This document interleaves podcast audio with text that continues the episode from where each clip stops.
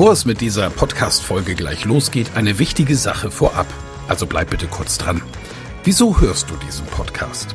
Weil du dich mit Rhetorik beschäftigen willst, ja. Aber willst du dich selbst darin auch verbessern? Selber an dir und deiner wichtigsten Fähigkeit für Erfolg arbeiten? Das Anhören meines Podcasts wird dich dabei unterstützen und auch gleich wartet wieder eine spannende Folge auf dich. Aber ehrlich, wirklich voranbringen wird dich meine Empfehlung an dich jetzt. Das kostenfreie Live-Rhetorik-Training mit mir, Michael Ehlers, Rhetoriktrainer.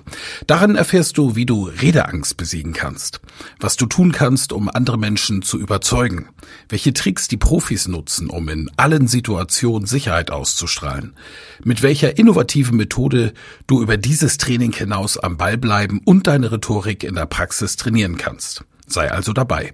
Pausiere gerne die Folge und gehe auf www.rhetorikheld.de. Diese Website findest du auch in den Show Notes.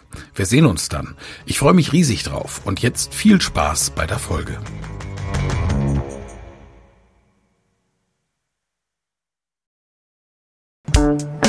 Elas Rhetorik-Podcast. Wer etwas zu sagen hat, sollte reden können. Ihr Rhetorik-Podcast für Management, Kommunikation und Strategie. Herzlich willkommen zum Elas Rhetorik Podcast. Ich bin auf Kreta. Mir läuft die Suppe runter. Du kannst dir das nicht vorstellen. Und ich bin in einem wunderschönen Raum mit einem großartigen Mann, der mir gegenüber sitzt. Es ist der Gründer und der Chef von Karrierebibel. 50 Millionen Website-Besucher und du warst mit Sicherheit auch schon drauf, wenn du Karrieretipps brauchtest, wissen willst, wie das Gehalt berechnet wird, wie man eine gute Rede hält. Auch hier gibt es tolle Tipps oder gegen Lampenfieber. Er, der Journalist, der Gelernte, der bereitet diese Inhalte auf und hat einfach Freude daran, wenn du einen Erkenntnisgewinn hast. Bei mir ist Jochen May. Hallo Jochen. Hallo Michael, ich freue mich, dass ich da bin. Ist das der erfolgreichste Blog oder kann man überhaupt Blog sagen in Deutschland? Eigentlich darf man nicht mehr Blog sagen. Es ja. ist als Blog gestartet, ja, aber jetzt ist es kein Blog mehr, es ist eigentlich ein Portal geworden ein Portal geworden. So, du bist Journalist, lass uns mal ein bisschen in deine Geschichte hineinschauen. Was hast du gelernt? Wo hast du gearbeitet? Äh, genau, also ich habe eigentlich Journalismus nicht gelernt. Ich bin Volkswirt und Politologe und habe dann während meines Studiums oder sogar noch während des Zivildienstes angefangen, lokal zu arbeiten als Journalist, weil ich das werden wollte und habe da Erfahrung gesammelt. Habe dann angefangen für Tageszeitungen zu schreiben, später dann für überregionale Zeitungen, dann für Magazine, dann habe ich auch mal Fernsehen gemacht. Ich war Fotograf fünf Jahre lang, habe Boulevard gemacht, ein bisschen Radio sogar und dann irgendwann war das Studium vorbei. Ich war zwei Jahre lang freier Journalist, habe dann schon für viele Magazine gearbeitet unter anderem für Focus, für das deutsche Forbes Magazine, das mhm. gab es damals noch von Burda, ja. ist dann eingestampft worden. Und dann irgendwann kam der Scheideweg. Ich wollte in die Festanstellung und äh, habe dann verschiedene Angebote gehabt und bin schließlich zur Wirtschaftswoche gegangen. Und da war ich dann 13 Jahre lang Ressortleiter Beruf und Erfolg. Aus meiner Sicht ist einer der ganz großen Erfolge der Karrierebibel, warum ich sie als Nutzer einfach liebe, ich sag's dir, wie es ist. Einer der ganz großen Erfolge ist, dass diese Texte unglaublich präzise sind. Ich lese nie Müllsätze. Und ich habe Ahnung, weil wir beide uns ja schon ein bisschen kennen, da ist in der Vergangenheit mal was passiert in deinem Leben, dass es zu diesem guten Schreibstil kam. Magst du die Story erzählen? Äh, ich weiß jetzt nicht genau, ehrlich gesagt, welche Story du meinst, aber ich lese du, du selber. Du hattest mal einen Boss, der hat Zs geschrieben. Ach so, diese Geschichte. Ja. ja, ja, genau. Also tatsächlich, einer meiner ersten Chefredakteure bei der Wirtschaftswoche, Stefan Baron, man darf ihn nennen, war ein brillanter Journalist. Ich kann das nicht anders sagen. Ich habe sehr viel mhm. von ihm gelernt, aber er war auch ein sehr harter Redigator. Und wir waren ängstlich. Und Titelgeschichten hat er grundsätzlich selber gelesen und es gab das sogenannte Baronsche Z. Und das muss man sich jetzt bildlich vorstellen, ganz schwierig in einem Podcast. Das fängt oben sozusagen mit einem Querstrich an, geht dann quer über die gesamte Seite, endet unten wieder mit einem Querstrich und heißt im Grunde genommen, alles, was du von oben bis unten geschrieben hast, ist Müll. Und das hattet ihr auch daneben geschrieben. Manchmal sehr, äh, wie soll ich sagen, sehr direkt. Also seine Kommentare waren einfach, so eine Pisse drucken wir nicht oder Scheiße, neu, Ausrufungszeichen. Und äh, das wussten wir einfach. Und deswegen, wir wussten, er streicht mindestens ein Drittel raus. Ja. Und das ging bei ihm so extrem, dass er unnütze Anschläge gehasst hat. Es gibt zum Beispiel die Worte bislang und bisher. Mhm. Eigentlich beide gleichbedeutend, aber bislang hat mehr Anschläge. Deswegen hat er grundsätzlich jedes bislang rausredigiert und hat dann ein bisher reinredigiert. Das ist einfach, weil es nur wenige Anschläge hat. Und es gibt von Simonite, ähm, auch ein begnadeter Journalistenlehrer bei uns an der Holzbringschule gewesen, diesen Satz, der mir sehr, sehr im Gedächtnis hängen geblieben ist. Jeder gestrichene Satz ist für den Leser eine Erleichterung. Wunderbar. Und ich glaube, das hast du mitgenommen zur Karrierebibel. Wie ist dein Ansatz dort? Also im Prinzip ganz genauso. Ich kam da natürlich nicht aus meiner Haut heraus. Ja. Ich hatte sehr, sehr viele tolle Mentoren, ganz tolle Edelfeder nennt man die in der Journalie, also wirklich Leute, die begnadet schreiben, viel besser als ich das kann. Mhm. Aber in der Tat ähm, habe ich gelernt, dass äh, man am Anfang, wenn man schreibt, sehr sprachverliebt ist und natürlich der Welt beweisen möchte, dass man ganz tolle Sätze formulieren kann. Der Leser gutiert das in der Regel nicht so. Der möchte nämlich die Information sehr schnell und das ohne Schnörkel. Und das habe ich halt lernen müssen, dass man sich selber ein bisschen als Autor zurücknimmt und äh, mehr für den Leser schreibt. Das ist nicht immer leicht, aber ähm, das ist halt ein Learning über die vielen, ich mache das jetzt 30 Jahre, über die vielen Jahre. Und ähm, tatsächlich äh, schreibe ich erst Texte, die, äh, die ich dann durchlese. Du hast gerade gesagt, du siehst da äh, irgendwie nicht diese Schrottsätze. Ich sehe die immer noch bei uns auf der Seite.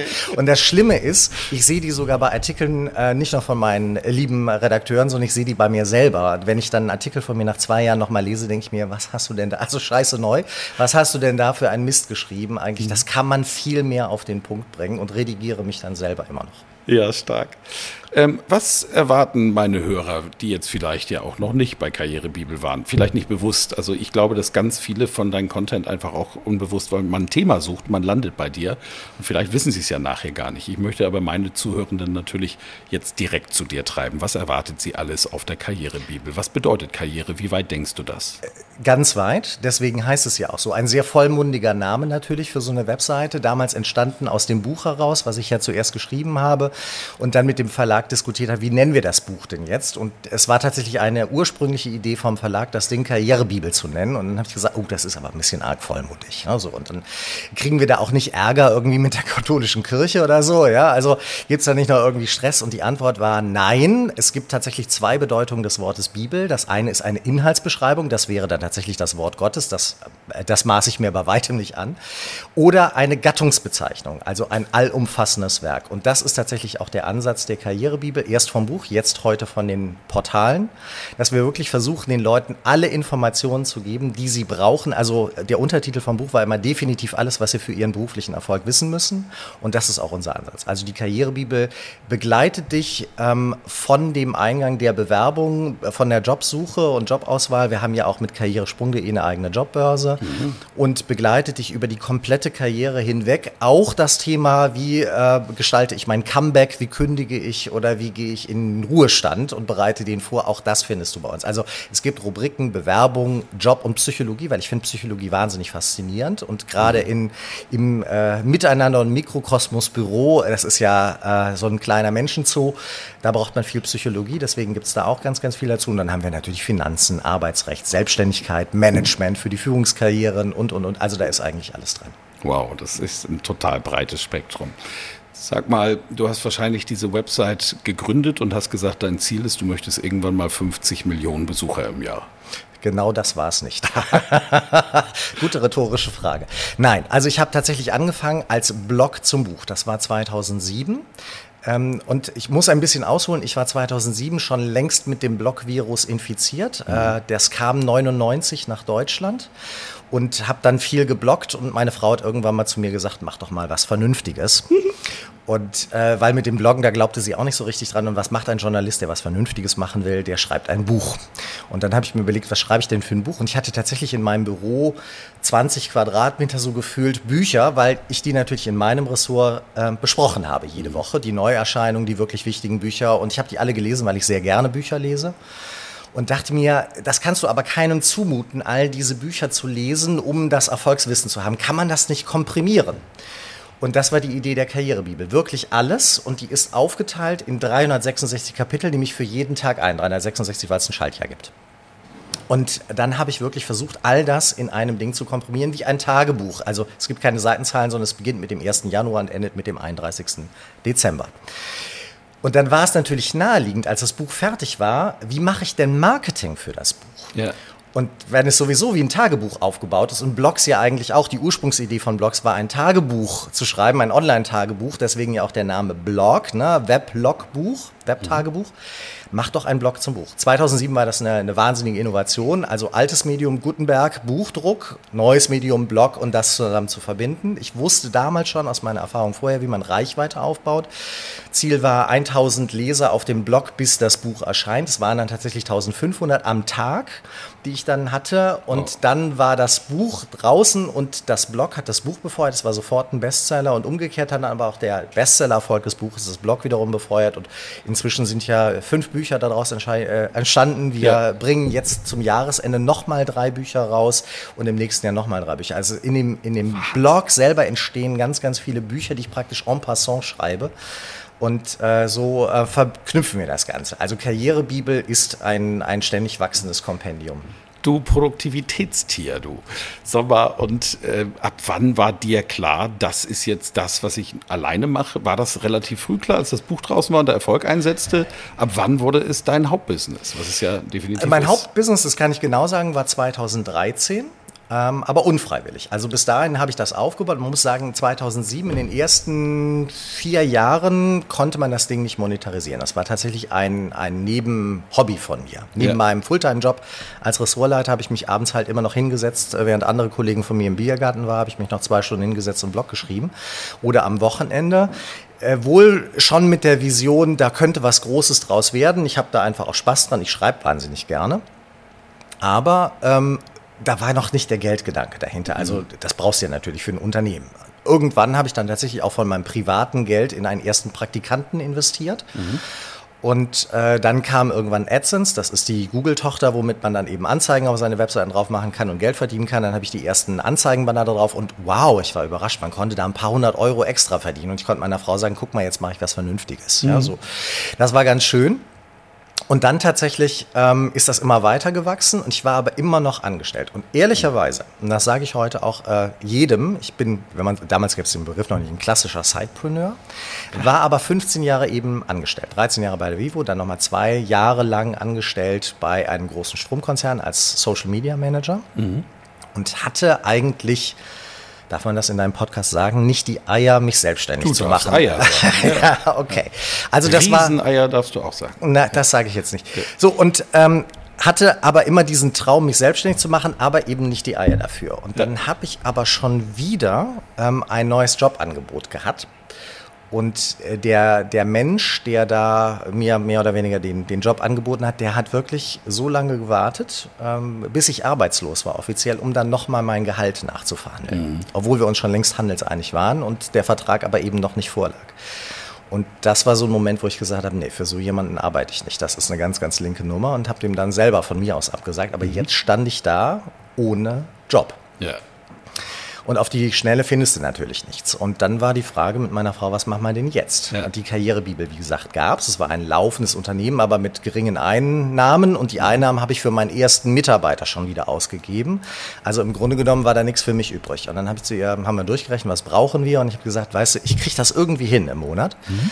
Und wenn ich die letzten 1000 Euro, die wir noch brauchen, dann Buletten braten gehe bei McDonalds, ist egal, aber ich bringe uns irgendwie durch. Und dann bin ich all in, habe mich selbstständig gemacht und die ersten zwei Monate waren echt schlecht. Also es war auch kein gutes Gefühl, echt nass, Angstschweiß, schweißgebadet, nachts aufgewacht. Was machst du hier eigentlich? Wirst du es schaffen, deine Familie durchzubringen und so weiter und so fort? Aber dann lief es auf einmal und dann ist es auch wirklich abgegangen. Also in dem Moment, wo ich wirklich acht Stunden, zehn Stunden, zwölf Stunden all in gegangen bin bei der Website ja. und mich da voll drum gekümmert hat, ist das Ding wirklich abgegangen. Und das war vor acht Jahren und heute haben wir halt vier Mitarbeiter. Mhm. Du hast es vorhin gesagt, ungefähr 50 Millionen Leser im Jahr, die wir erreichen und noch mehr PIs und das ist wirklich ein florierendes Unternehmen mit diversen Anhängen, die da danach ja. natürlich entstanden sind. Bevor ich auch zu den konkreten Nutzen für meine Zuhörenden komme, die stelle ich dir jetzt dann nochmal vor. Ähm, magst du Zahlen sagen? Also neben den Website-Besuchern. Wie viele Angestellte, wie viel ja. Kohle machst du? Ja, genau. Welche Farbe hat dein Ferrari? Genau. Ähm, also ich habe vier Angestellte. Ich mache Kohle. ja, und äh, es läuft. Also ich kann mich nicht beklagen. Okay, und das Geld wird über Werbung finanziert. Genau, wir finanzieren uns hauptsächlich über Werbung, genau. Es gibt mhm. noch andere Einnahmenquellen. Wir haben jetzt letztes Jahr unsere Akademie gelauncht, wo wir Online-Kurse auch noch anbieten. Natürlich haben wir die Jobbörse, darüber verdienen wir auch Geld. Also mhm. es gibt so verschiedene Einnahmequellen, aber eine der Haupteinnahmequellen ist tatsächlich Werbung. Mhm. Nach wie vor. Okay, also meine Zuhörenden sind natürlich Menschen, die sich für Rhetorik und Sprache interessieren, ganz klar. Und klassischerweise auch sehr viele, die in demselben Segment unterwegs sind wie ich, also Trainer, Berater, Coaches etc. Und du weißt, ich habe Bücher geschrieben auch über Digitalisierung, Kommunikationsrevolution, Social Media war mein erstes Buch. Und ich treibe die Leute auch dorthin und sage, macht euch sichtbar. Ja. Geh in die sozialen Netzwerke, sei auf Instagram, sei auf LinkedIn ist so wichtig und so toll geworden, hat sich toll entwickelt, dieses Netzwerk. Wenn du willst, mal wegen auf Facebook, tu, tu das. Geh auf YouTube, mach Videos, sei sichtbar. Du sagst, das ist gut, aber es gibt einen Tipp für die Zuhörenden, was sie noch viel besser machen sollen. Im Grunde genommen kopieren, was du gemacht hast. Warum? Also es muss nicht jeder ein riesiges Magazin natürlich bauen. Das braucht es auch, glaube ich, nicht. Du kannst auch mit 3000 Lesern am Tag ein tolles Business haben. Ja? Also es geht hier nicht um, um Masse oder sowas. Das mhm. ist jetzt mein Konzept gewesen, weil ich halt Magaziner bin, Journalist und da ist Masse natürlich immer toll. Aber ähm, ich sage, Social Media ist, ist eine tolle Sache, keine Frage, mache ich ja selber auch und mag das auch nach wie vor sehr, sehr gerne aber ähm, einfach mal die selbstkritische Frage stellt, wer schaut sich denn oder liest sich denn noch dein oder hört sich in diesem Fall jetzt ein Podcast. Wer hört sich denn den Podcast von vor einem Jahr von dir noch an? Die sind super, keine Frage. Ich kenne die ja und verfolge die auch schon. Aber das ist halt wahnsinnig vergänglich dann an der mhm. Stelle. Und äh, erst recht ist es so mit Instagram oder TikTok. Wer würde sich ein TikTok-Video angucken von vor drei Wochen von irgendjemandem, dem du folgst? Machst du nicht. Und selbst bei Twitter ist das ganz extrem. Da schaust du in deine Timeline rein und das, was vor fünf Stunden war, das nimmst du gar nicht mehr wahr. Das ist mhm. einfach weg. Also da wird sehr viel Content, auch sehr viel guter Content produziert. Aber es ist so schade darum. Ja? Und ja. es ist so eine Wegwerfgesellschaft, auch was so Content anbelangt geworden. Das finde ich schade. Und auf deiner eigenen Webseite ist das halt was ganz anderes. Und deswegen empfehle ich den, Leute, den Leuten immer, vernachlässigt eure eigene Webseite, nicht eure Homebase. Und ich vergleiche es, klingt jetzt immer so ein bisschen wie der Bausparkassenvertreter. Mhm. Ich sage immer, na, baust du noch äh, oder baust du schon oder mietest du noch? Und auf Social Media bist du immer Mieter. Da bist du immer abhängig von dem Algorithmus. Das erleben ja auch ganz viele Leute auf LinkedIn beispielsweise gerade oder natürlich auch auf TikTok und so weiter. Der Algorithmus verändert sich. Das heißt, ich habe das selber erlebt. Wir haben oder hatten mal so knapp 80.000 Fans auf Facebook. Jetzt sind es, glaube ich, so 74.000 oder sowas. Das ist auch wieder was zurückgegangen. Aber irgendwann hat Facebook einen Algorithmus rausgeschmissen und sagte im Grunde genommen, nö, du erreichst jetzt von deinen 80.000, erreichst jetzt nur noch 2.000 mit einem Post. Und wenn du die anderen 78.000 erreichen, dann musst du uns leider Geld bezahlen. Also für, für Werbung und dann bewerbe deinen Beitrag, heißt es immer noch. Klar, das ist ein Unternehmen, die wollen Geld verdienen, irgendwo muss die Kohle herkommen. Aber da gibt es Leute, auch Unternehmen, ich habe die ja früher selber beraten, die haben da drei Millionen Follower aufgebaut und ähm, haben jetzt vielleicht noch eine Reichweite mit einem Post von 30.000, obwohl sie drei Millionen Follower haben. Und jetzt kommt noch dazu, Facebook ist nach meinem Empfinden auf dem absteigenden Ast. Die haben ihren Zenit bereit über, überschritten. Also TikTok räumt im Moment massiv ab. YouTube schießt jetzt wieder quer, habe ich jetzt gestern erst wieder gelesen, mit ihren Short-Videos und versucht das so ein bisschen nachzumachen. Mhm. Aber diese, ne, also ich hatte auch früher einen Account auf MySpace, auf Google Plus, auf Second Life. Du warst äh, das. ja, und StudiVZ sogar auch noch. Ähm, die sind tot. Und wir wissen nicht, ob übermorgen ein neues soziales Netzwerk aus Indien kommt oder ja. sowas. Und dann sind alle völlig geflasht und sagen, ja, das ist der nächste heiße Scheiß, da muss ich hin. Mhm. Und dann sind alle deine Millionen Follower auf TikTok und, oder auf Insta, die sind einfach nichts mehr wert. Deine Webseite aber bleibt. Das ist wirklich dein Eigenheim. Da machst du deine Regeln. Da kannst du teilen. Versuch mal aus Facebook zu twittern. Ja. Geht nicht. Aber aus meiner Webseite raus mit einem Share-Button kann nicht, können meine Leser sogar, nicht nur ich, meine Leser können sich überlegen, das war so ein toller Artikel. Und dann geht der Elas hin und teilt den auf Facebook, auf LinkedIn und auf Xing oder sonst wo, nur mhm. weil er ihn so toll fand oder mailt den noch. Das geht aus den sozialen Netzwerken aber nicht, weil die eigene Regeln haben. Deswegen ja. würde ich deinen Coaches, Trainern immer empfehlen, Leute, investiert in eure eigene Webseite. Absolut. Ich kann das vollkommen unterschreiben.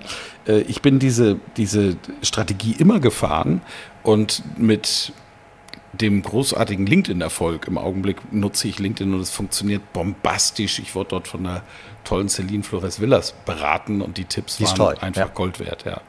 Und ich habe Spaß daran, weil ich natürlich meine Zielgruppe treffe und die resoniere. Und die Artikel sind gut und haben, haben also teilweise bis 100.000 Views bei nicht mal 10.000 Followern. Das ist, das macht richtig Spaß. Und ich werde dieses Gespräch nutzen, um die Artikel aus LinkedIn alle runterzunehmen, also nicht runterzunehmen, nee. sondern zu kopieren und nochmal auf meinem genau. Blog zu veröffentlichen. Vielleicht sogar als Podcast zu verdonen, denn beim Podcast gebe ich dir tatsächlich nicht recht. Die alten Folgen aus 2008, als du mit Karrierebibel gestartet bist, startete ich mit Podcasts werden heute noch wie verrückt gehört, weil es einfach unvergängliche Podcast-Themen sind, wie wohin mit meinen Händen beim Reden, wie kann ich Lampenfieber mhm. abbauen. Und das sind ja auch die Themen, die du hast. Ne? Absolut, aber jetzt würde ich die Gegenfrage stellen, wo hostest du diese Podcasts? Also worüber werden sie geklickt? Was ist der Pfad, wie deine Leute deine alten Podcasts finden? Finden sie die über deine Webseite? Finden sie ja. die über ein Podcast-Portal? Finden sie die über Google? Worüber finden sie die? Ja, ich habe die Statistik mir gerade erst ziemlich genau angeguckt. Tatsächlich sind 70 Prozent Apple Podcast-Hörer, also Abonnenten und die, die einfach bei Apple sind. Dann habe ich äh, als zweites großes Portal Spotify. Das mhm. ist schwer im Kommen und wird immer mehr und mehr, merke ich. Und alles andere verteilt sich über einfach Podcast-Anbieter mhm. und auch mein Host. Der spielt keine Rolle. Der Host ist gut, weil er die in guter Qualität herstellt. Und wer da Fragen hat übrigens, wie sowas funktioniert, der muss sich unbedingt mal an Alexander Wunschel, Alex Wunschel, dem Podpamp, melden. Mit dem mache ich demnächst übrigens auch mal eine Folge. Das will ich hier schon mal ankündigen. Mr. Voice, ja. genau. Schön. Lieber Jochen, wir haben 20 Minuten gequatscht. Die Zeit vergeht wie im Flug. Es so ist, ist ein, ein Riesenfest. Ich bin einfach unglaublich dankbar. Wir haben uns so richtig nahe gekommen, sind wir uns auf Clubhouse, oder? So ist es, genau. Audio. Ausgerechnet in einem Audio-Take haben wir uns so richtig kennengelernt. Ja, ist das, das war super. toll? Ja, total. Ja. Und jetzt sind wir hier zusammen auf Kreta beim Club 55. Und gucken uns in die Augen. Ganz genau. Ich muss noch mal ablesen, wie der jetzt heißt. Das ist der Business Experts For Marketing, Marketing and, Sales. For Marketing and Sales, ja. Wir haben einen neuen Claim und auch ein neues Logo. Und du bist hier als Gast. Wie gefällt es dir beim Club 55, dieser Expertenvereinigung? Fantastisch. Also das, es ist nicht nur das Wetter toll, sondern auch die Menschen sind ganz großartig. Und die Sonne strahlt hier nicht nur vom Himmel, sondern auch aus den Gesichtern der Menschen, die hier ja. sind. Und wir haben gerade übrigens auch Live-Zuhörer, die wollen wir auch nochmal grüßen. Hier ist Ralf Strupert, das ist der Kongresschef, Mr. Begeisterung. Juliette Bimbo, René Weber ist da. Wir haben den Hans-Peter Frey als Expert-Member, den Herrn Dirk Zupancic, der gerade ein sensationelles Buch rausgebracht hat und den ich unbedingt interviewen muss. Alex Wunschel natürlich. Und die liebe Katja ist auch noch da. Die ist Gönner heißt es auch nicht mehr. Wie heißt das jetzt? Corporate Partner heißt es jetzt, genau. Beim Club 55. Einfach großartig. Von, die Firma heißt? Sparkassenversicherung Sachsen. Tolle Firma, habe ich auch schon mal geredet. Meine Lieben, ich danke euch fürs Zuhören. Ich werde euch die Karrierebibel natürlich verlinken. Ich bin mir sicher, ihr kennt es, aber ansonsten in den Shownotes einfach mal draufklicken und ich mache noch was. Ich verlinke euch das Profil von Jochen May. Denn, äh, den solltet ihr unbedingt in den sozialen Netzwerken folgen. Er hat, wie ihr es mitbekommen habt, immer was zu sagen. Unglaublich spannendes Leben. Er ist ein ganz großartiger Kerl. Ich habe ihn sehr in mein Herz geschlossen und deswegen danke ich dir zum Schluss aufs Allerherzlichste, dass du mein Gast warst warst. Danke, Jochen. Dankeschön.